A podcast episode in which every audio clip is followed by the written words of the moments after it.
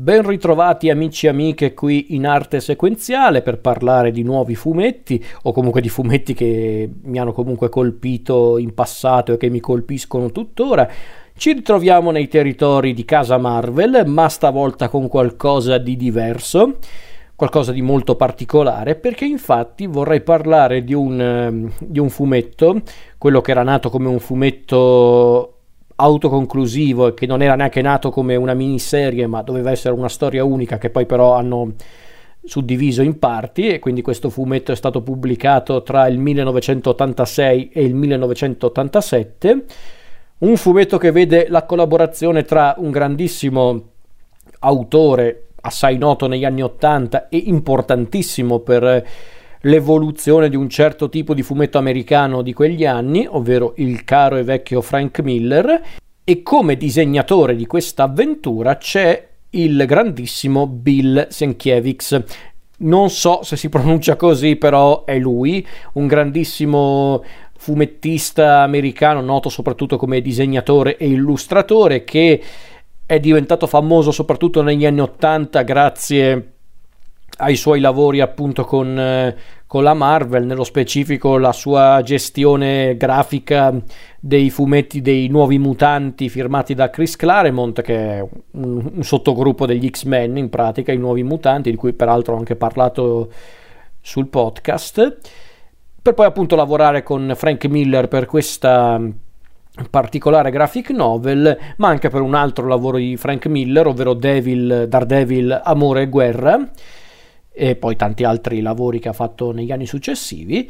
E quindi eh, Sienkiewicz, se si pronuncia così, e Frank Miller si sono uniti per raccontare una storia a dir poco incredibile, ovvero Electra Assassin, che è questo, chiamiamolo spin-off della serie Daredevil con protagonista uno dei personaggi che Frank Miller ha creato proprio per la serie eh, fumettistica di Daredevil, ovvero Electra la assassina, stavo per dire la femme fatale, ma soprattutto l'assassina greca e anche ex amante del personaggio di Daredevil, Matt Murdock, che appunto Miller introdusse nelle, nelle, pagine di Daredevil durante la sua gestione del personaggio negli anni Ottanta, periodo molto importante a livello editoriale tra l'altro per Daredevil, come ho accennato nel podcast quando ho parlato di quella specifica serie a fumetti, al limite recuperate quella puntata per maggiori dettagli. Comunque sia, questa graphic novel, ovvero Electra Assassin, era mm, una graphic novel che Frank Miller aveva pubblicato per la Epic Comics,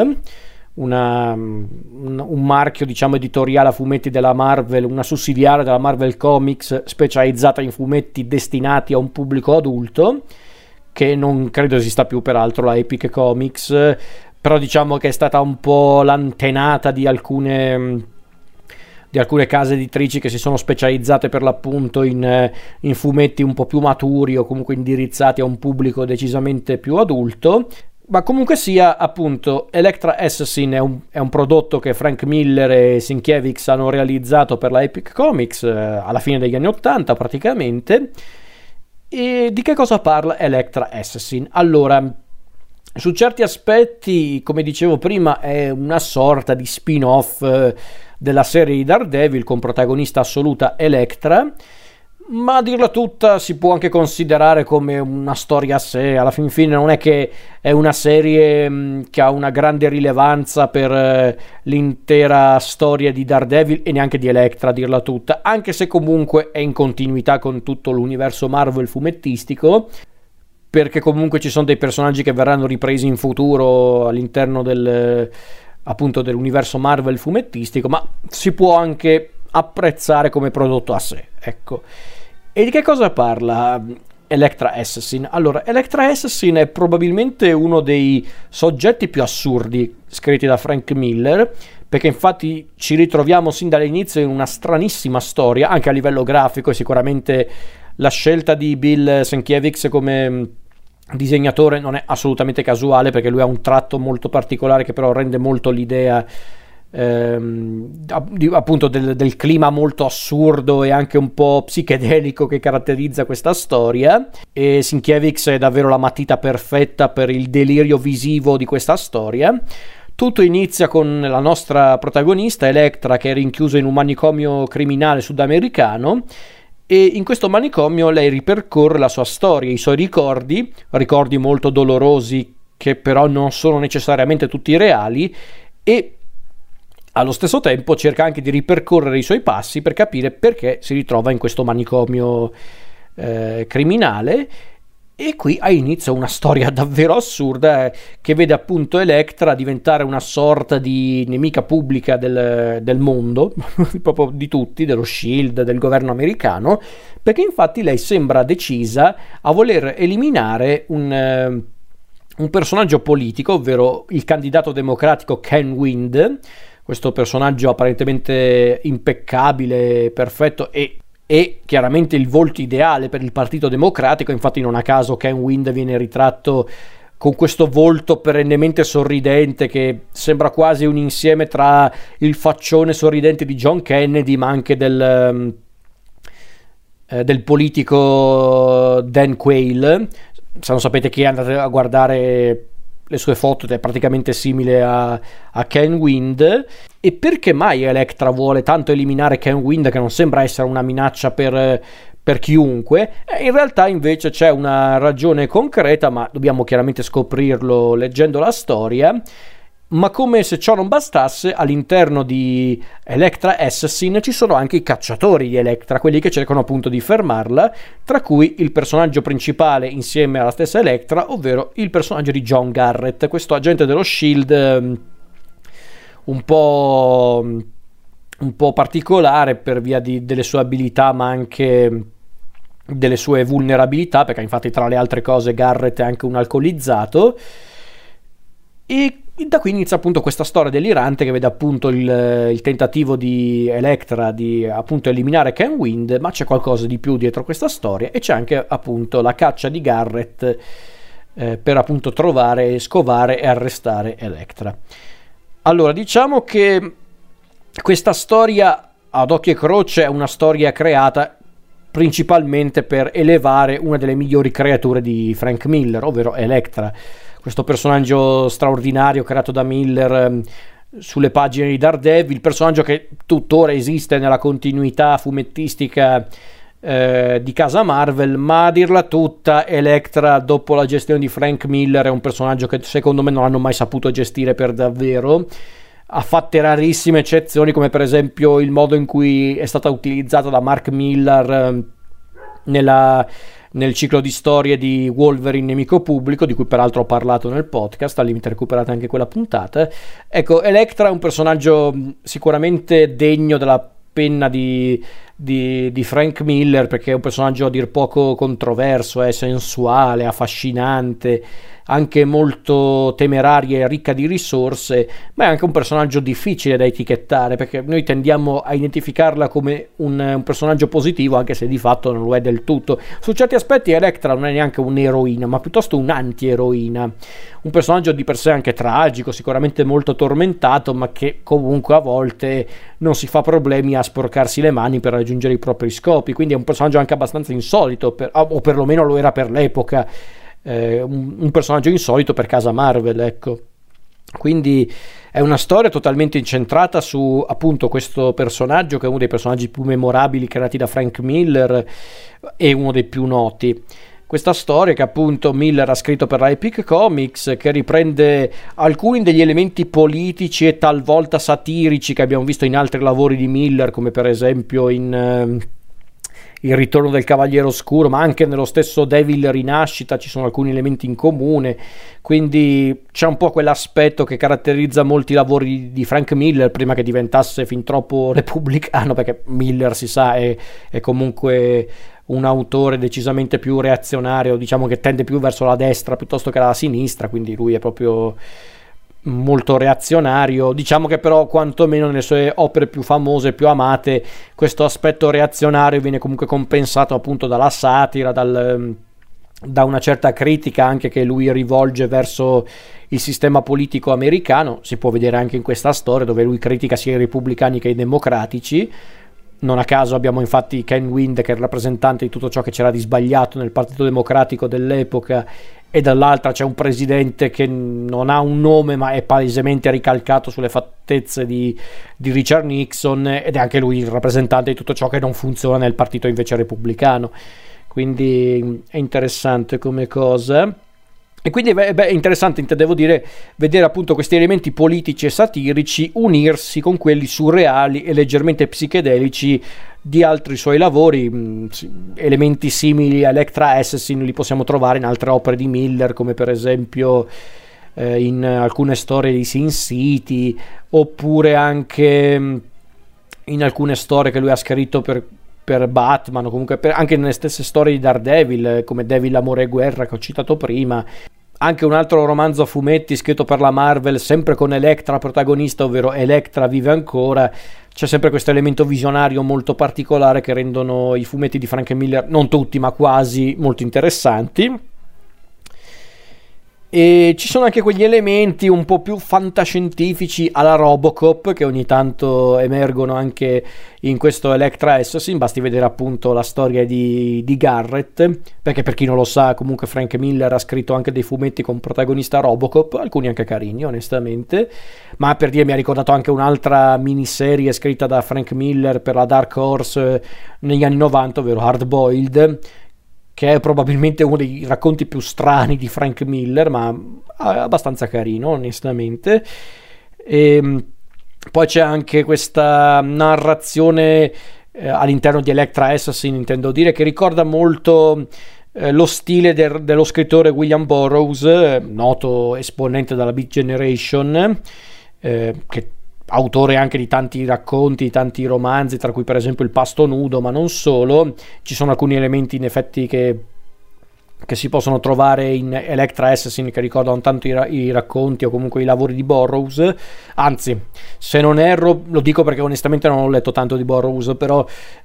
ci sono persino elementi narrativi, certi personaggi che citano dichiaratamente Burroughs, quindi è, è, davvero interessante anche come approccio per raccontare comunque la storia di un complotto politico che vede il coinvolgimento di un'assassina greca e di un, e di un agente cyborg dello Shield, ovvero Garrett. Quindi interessante. E c'è anche persino qualche richiamo alle suggestioni orientali, compresi i manga, che hanno segnato anche la gestione di Daredevil quando Frank Miller ha gestito le sue storie. Non tutte, per carità, ma alcune di quelle storie sono comunque anche quelle segnate da dal successo crescente dei manga in occidente dell'epoca. E in effetti Electra Assassin sembra quasi un tentativo americano di narrare una storia dai tratti nipponici. In effetti in certi punti sembra quasi eh, una di quelle storie un po' folli, a fumetti intendo dire, una di quelle storie a fumetti un po' folli e geniali firmate da autori come Gonagai, per esempio. Su certi aspetti Electra Assassin ha molto di Gonagai in alcune cose, anche per certe tematiche. Ma la particolarità di questa, di questa, opera è appunto il ritratto che Frank Miller offre della società, del, del mondo politico americano o anche solo dell'America in generale perché infatti ci ritroviamo in Electra Assassin in un'America privata di, di, alcuni suoi valori, dove i democratici non sono certamente migliori dei repubblicani, e dove la scienza e la psicologia sono di fatto delle barzellette di fronte al misticismo e alla violenza assai dilagante che si può trovare in questa storia. E quindi abbiamo degli agenti dello Shield deviati, corrotti e fin troppo vulnerabili, basti vedere appunto il personaggio di Garrett o se vogliamo dire tutta anche il personaggio dell'agente Chastity, questa, questa agente speciale dello Shield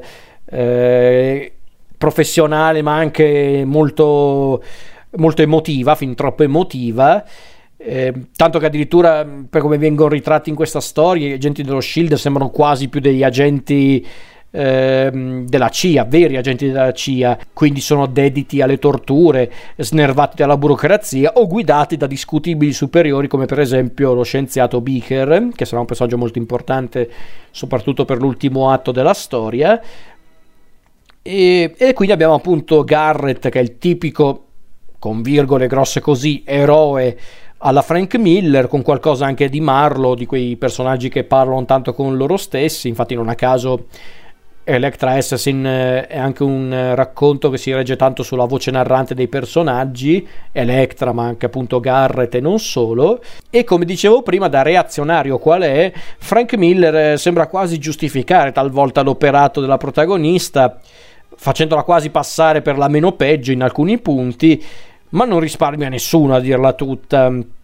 quasi come a dire che l'America è ormai alla deriva di politici ipocriti e o guerrafondai. E da qui appunto l'idea di Ken Wind, quello che si presenta con la faccia pulita, sorridente, che sembra proprio il lato migliore dell'America e invece è il peggiore, paradossalmente. Mentre invece il, la caricatura alquanto grottesca di un presidente identico a Richard Nixon... Eh,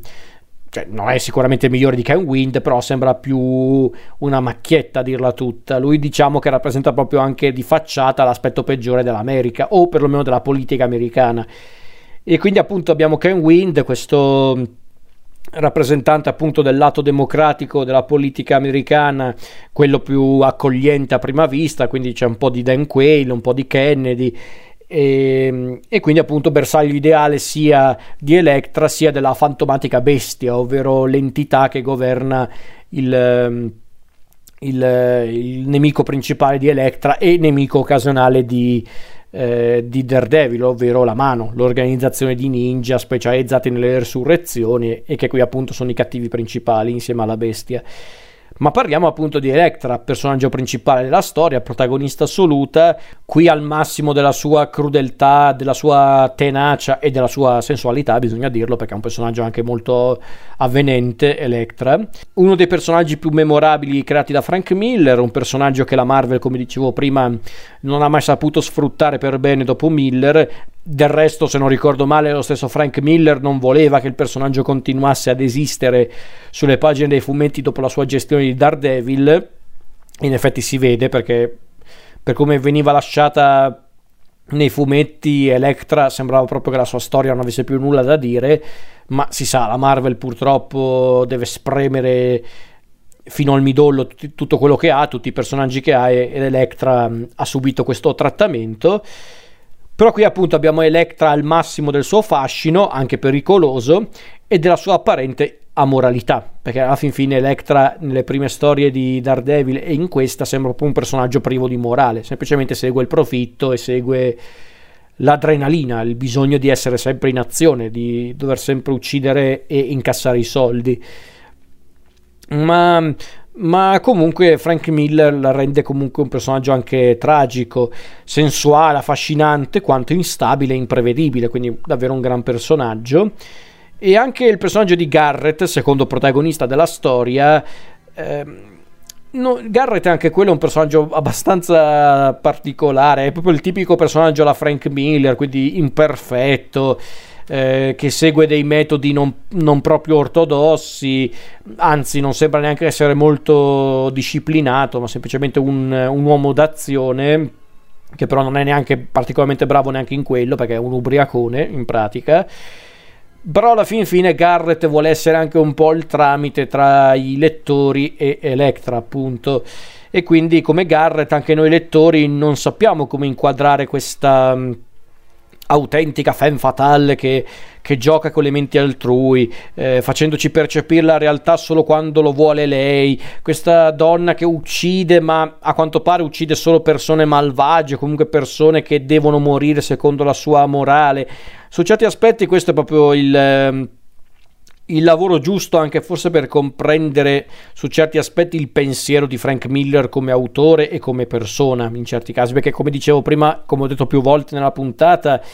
Frank Miller è un reazionario e si vede soprattutto in tanti suoi lavori, in, nel ritorno del Cavaliere Oscuro, in, in 300 e, e, anche in altri lavori eh, più recenti come per esempio il il, il, lavoro a fumetti Sacro Terrore, che mm, è uno di quelli più disprezzati anche dai fan più eh, puri di Frank Miller. Quindi mm, non mi sorprende che Miller sia molto reazionario nelle sue storie. Però, come dicevo, eh, perlomeno nelle sue storie più famose come appunto Electra Assassin ma anche Il ritorno del Cavaliere Oscuro e altri lavori simili quantomeno quella sua mm, vena reazionaria veniva un po' mm,